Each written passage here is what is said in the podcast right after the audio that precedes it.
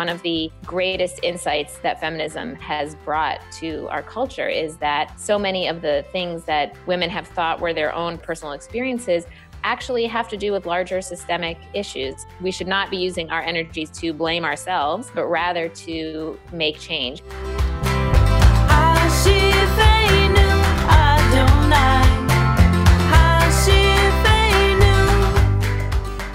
I'm Rabbi Deborah Waxman, and I'm so happy to welcome you to Hashivenu, a podcast about Jewish teachings on resilience. My guest today is Dr. Judith Rosenbaum. She's the executive director of the Jewish Women's Archives. It's an extraordinary organization, and you can find out a lot more about them and their rich resources at jwa.org. And I'm so happy that she's here today. We're going to talk about Purim. We're going to talk about how we tell stories, how we retell stories, and the masks that we sometimes wear. And as we dive into resilience, we're going to both look at the Purim story and also at this Me Too moment and talk about the resilience that we can find in the storytelling that is happening at this moment. Judith, I'm so happy that you're with us today. Thank you so much for having me. I'm really excited to be part of this conversation with you. Yeah, you're doing very important work. JWA is um, very, very involved in collecting stories out of the Me Too moment. And for anybody who wants to participate to share their stories, they can find a way to do that on JWA's website. Yes, the link is jwa.org slash me too. And you can submit um, lots of different text, audio, different kinds of files, and it can be anonymous as well. So we encourage people to contribute their story. Yes, it's a very important project.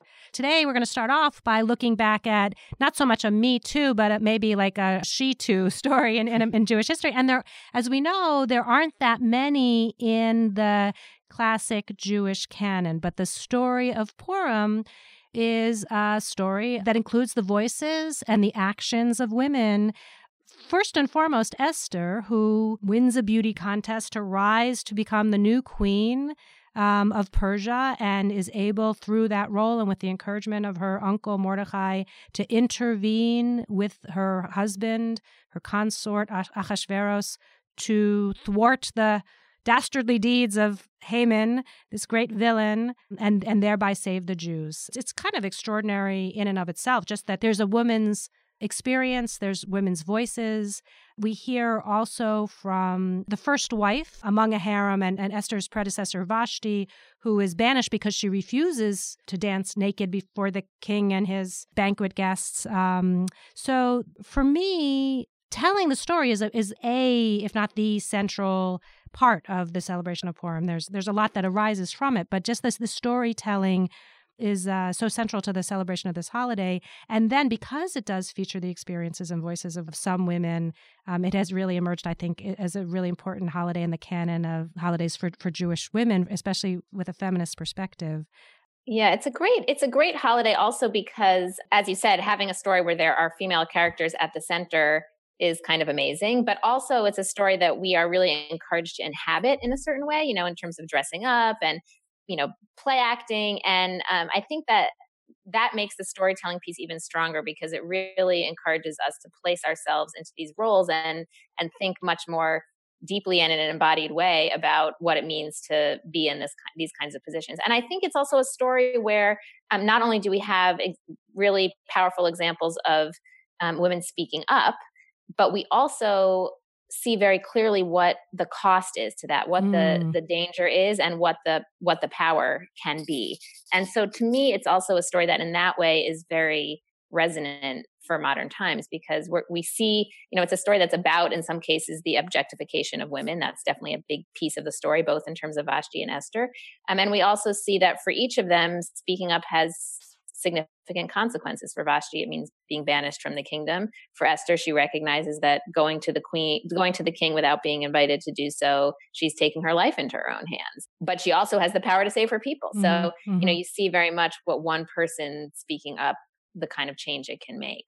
Yeah, it's very true. It's when, when you're we were speaking, I remembered that part of in my childhood synagogue. I mean, this was the this was one of the fun holidays, and you know, they, there's that joke: they tried to kill us, they didn't succeed. Let's eat.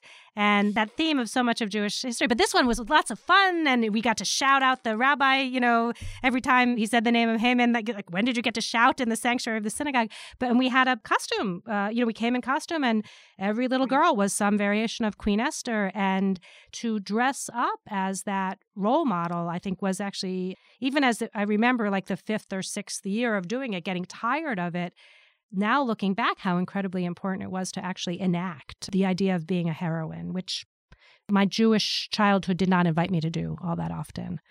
Right. And I think sometimes that piece of Esther has gotten hidden behind the beauty queen part of Esther, mm-hmm. right? Like I think often that's the role that um, kids like to play out. But I think there there is a way to reclaim her in a different way as the person who ultimately she may be a ambivalent confrontation you know person who steps into the role of, of being the person who speaks out. She she doesn't necessarily come to that role easily but actually a lot of people can relate to that feeling yeah. of being like i don't really want to be the one to challenge authority but guess what? I'm the one who's in this position where i guess it's up to me to do it. And i think there's something very real and very powerful about that. Oh, I think it's an incredibly important point. So I remember just as I was moving to the presidency, I met someone I'd long admired from afar who was a really powerful activist. And she was talking about how afraid she was about some act of civil disobedience that she was getting ready to do. And I said to her, because I was bolstering myself as a, an emerging leader and i was i try to learn from everyone and i was asking people a lot about leadership and i said to her you're afraid? I mean, she had such a great track record of being this effective activist. And I said, You're afraid? And she's, I'm afraid every single time. It doesn't stop me, but it but the fear doesn't go away and that was such an important it was a gift to me you know after that someone when someone said to me you're fearless i said no no i'm frightened and i act anyway and so to have esther model that i think is very important then there's also, I think, one thing that's very different from my childhood, and I, I, assume yours, is that when when I was a kid, we absolutely were taught that Vashti was the villainous, that she was she was bad, and she had to disappear to make space for the heroine Esther to move forward, and to realize, and I think it's very germane to this moment that Vashti was claiming autonomy over her body and over her use of self in a very powerful way. Yeah, right. To be able to reclaim her and see that as something that could be a source of inspiration and strength and not something, you know, it's amazing actually how long it took to recognize that, that as opposed to seeing her as somebody who needed to be, you know, kind of punished for that. I had, remember having an interesting conversation at some point with my daughter about this because I was, you know, sort of in a, I guess my own maternally didactic way trying to point out to her that there were these different models of of resistance in this story. And there was Esther and there was Vashti, and that Vashti stood up and said no, and she, you know, got banished. And so then she said, Well, so then what happened to her? Hmm. And I hmm. realized we don't know because it's not part of the story because the story's not interested in what happens to her once she exits the king's harem, right? Or the, the kingdom. And so I said to her, Well, we don't really know. And she was kind of disturbed by that. Like, well, you know, was she okay? Like, did mm-hmm. she have a place to go? And, you know, and I realized that it was a really important recognition that there's always people who the story is not following or caring about. But then I also said to my daughter, well, it's an opportunity. Let's think. What do you think happened to her? Mm-hmm. You know, and, mm-hmm. and there's kind of an opening there for Midrash about how what what else could have happened to Vashti or how we could be imaginative about what her next steps were and what kind of you know, resistance she moved on to. So it was sort of this bittersweet moment of being like, oh, right, we've reclaimed her. And yet there's a lot that's left to our imagination because the story doesn't go in that direction. I think it's right. And I love your invitation um, to your daughter to imagine affirmatively. And then also, I think both of us as historians can speculate that probably it wasn't so good for her um, and probably right. like once she fell from power, and even even as she acted in ways that uh, precipitated that, I want to make a leap to the current moment about how it is that as women claim their power, as women um, step forward to tell their stories, it is about transformation, not about banishment and not about the closing off. I mean, we, one of the things we know about the Me Too moment is so many women didn't speak up because they were afraid that if they did so, they would have no future. So, how do we create a moment where women can speak, where, where harassment can stop, and there is a vital future for women and for men? Yeah, I think this story does remind us of the costs and the vulnerability. And I think also there's the reminder that many women have not spoken up because of the fear of what the repercussions will be, and that women who have spoken up testify to what the repercussions have been.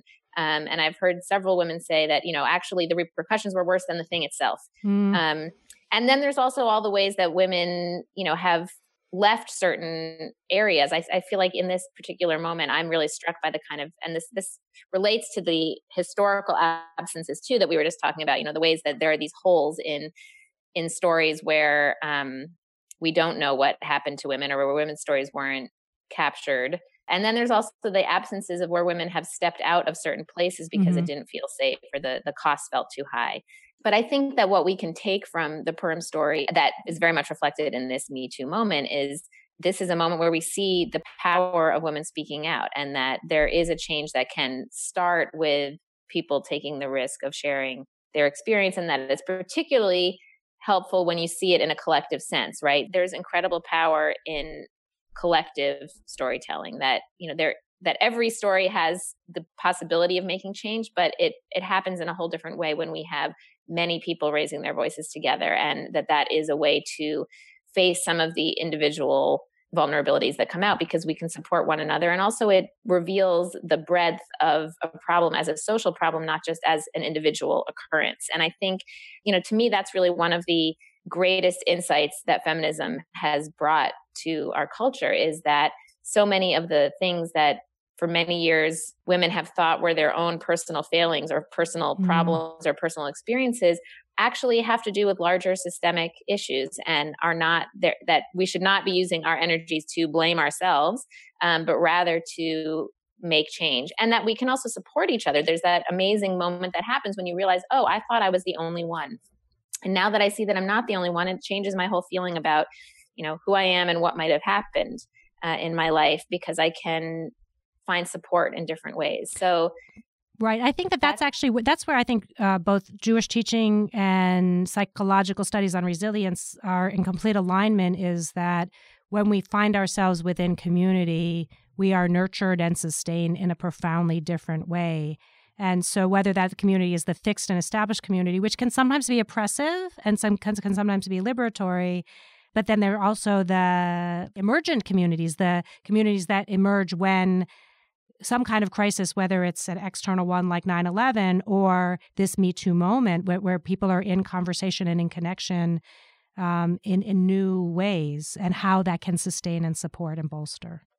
Yeah, and it's one of the things that we've seen in the things that have been submitted to our collection so far. One of the questions that people can respond to in the prompts that we give is about what this moment has meant. And many people have said, you know, I feel less alone. I feel like my experience has been normalized. I feel like it's removed some of the stigma or shame that I have felt for all these years. I think it also one of the things that happens when when there is this kind of moment of broader storytelling is people are able to see their own experience differently. So even I, I, had this experience in a certain way as the Me Too moment was happening. And I thought to myself at first, well, I haven't really had any mm. experiences that really qualify. You know, nothing so terrible has happened to me. All the things that have happened to me have been sort of run of the mill, what it is to be a woman in the world, but not, you know, and then I thought about it and I thought, wait a second, like actually, some of these things were totally not acceptable. Like, why have I minimized them and said to myself, oh, that's just the cost of doing business as a woman right? You know no that i no.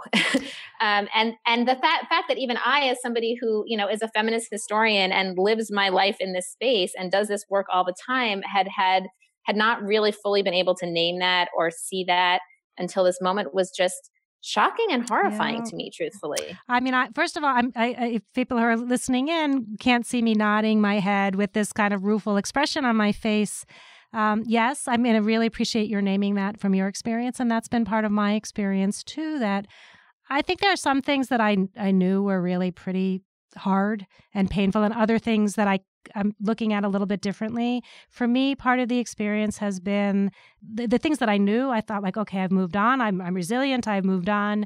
And part of this moment has been about realizing, oh no, they're in a box and uh, occasionally, I've peeked inside that box, and it's a lot easier for me when I'm not I'm not living in trauma or in just that you know less than trauma, but not good. But I'm carrying it with me, and it's made me think a lot about, you know, I, I do feel like I, I do, I work on resilience. I cultivate it. It's one of the reasons why I'm, I'm really interested in having this ongoing conversation.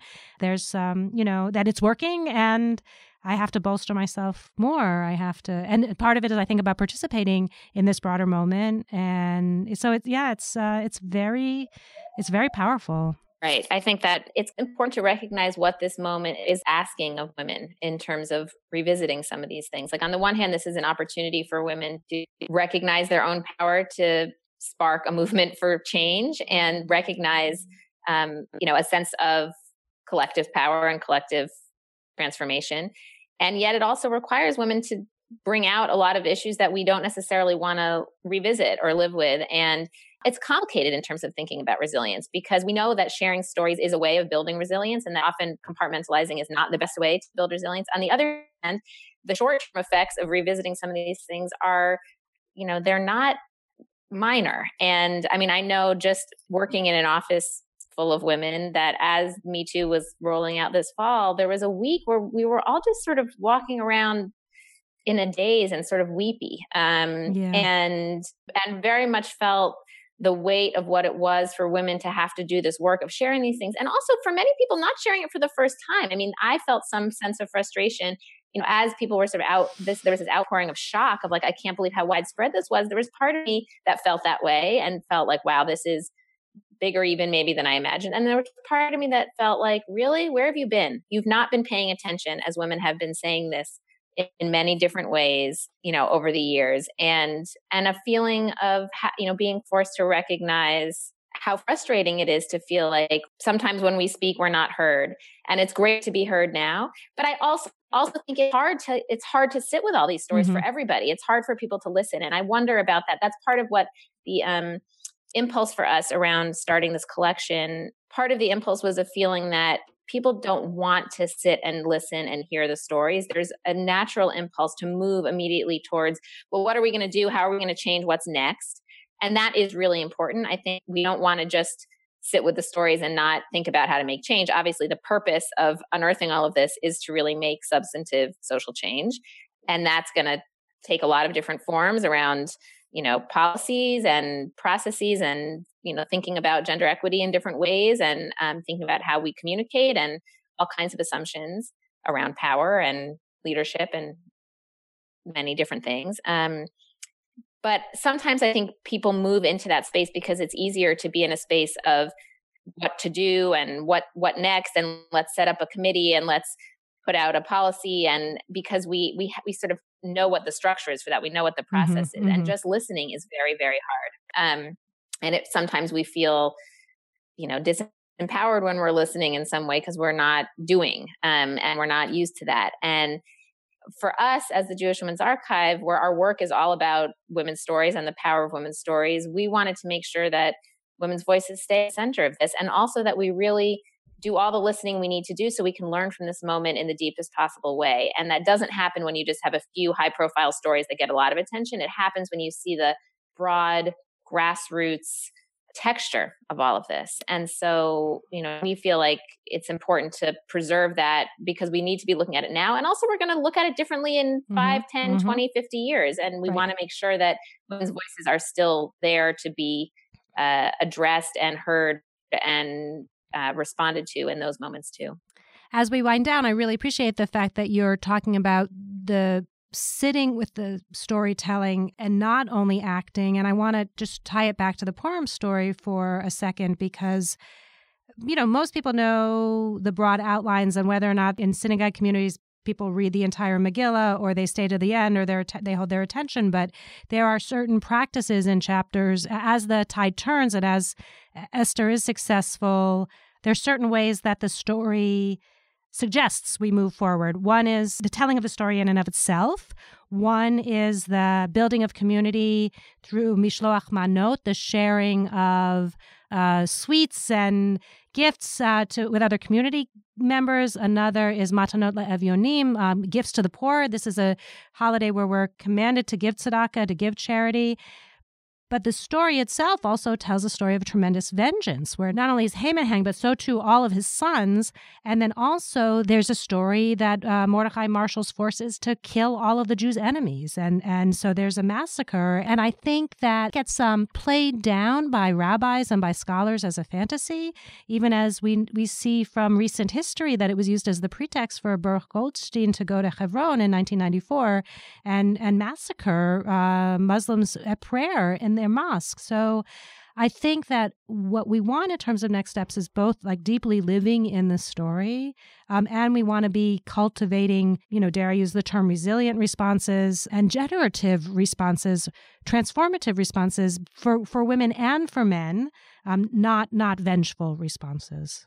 Right. I think that makes a lot of sense. And I think it also speaks to the fact that there's not enough talk in this moment about how do we kind of draw distinctions between different things that have been lumped together in Me Too? And I think what this moment requires is a willingness to live in the gray space, which is not an easy place to be. And the Megillah also reminds us that, you know, there are lots of different ways that people respond. They're not always ones that we're comfortable with, and yet we don't eliminate them from the conversation. Um, we need to reckon with them, and and that is not easy and it's not comfortable. But part of how we build resilience is by learning to to stay in those moments of discomfort and how to talk productively within them without without kind of falling back on our instincts to divide things into black or white or um, try to make things clearer than they may actually be. I think it's such a it's such an incredibly important point. I do think that that's one of the points of resilience is to help us to to live with discomfort and to and to recover from it but not necessarily to erase it because that's what life will throw at us and i think that that is what Jewish teaching is so powerful about is that is trying to cultivate attitudes of gratitude, practices that uh, orient us toward joy, toward the other because we're going to be challenged again and again and again not not to eliminate it but to help us to to live fully and humanly and with as much joy as possible even as there's a lot of hard stuff coming at us so thank you exactly. so much for this conversation. Um, thank you. It's really, really rich. I really appreciate it. I'd like to thank my guest, Dr. Judith Rosenbaum, for our wonderful conversation on storytelling, on Purim, on cultivation of resilience, and on, on this Me Too moment. You can find more resources on this topic on reconstructingjudaism.org. That's our new website for our new identity, and there's a lot there. Um, and also on ritualwell.org. And I really want to encourage you to go to jwa.org as well. I'm Rabbi Deborah Waxman, and you've been listening to Hashivenu, Jewish Teachings on Resilience.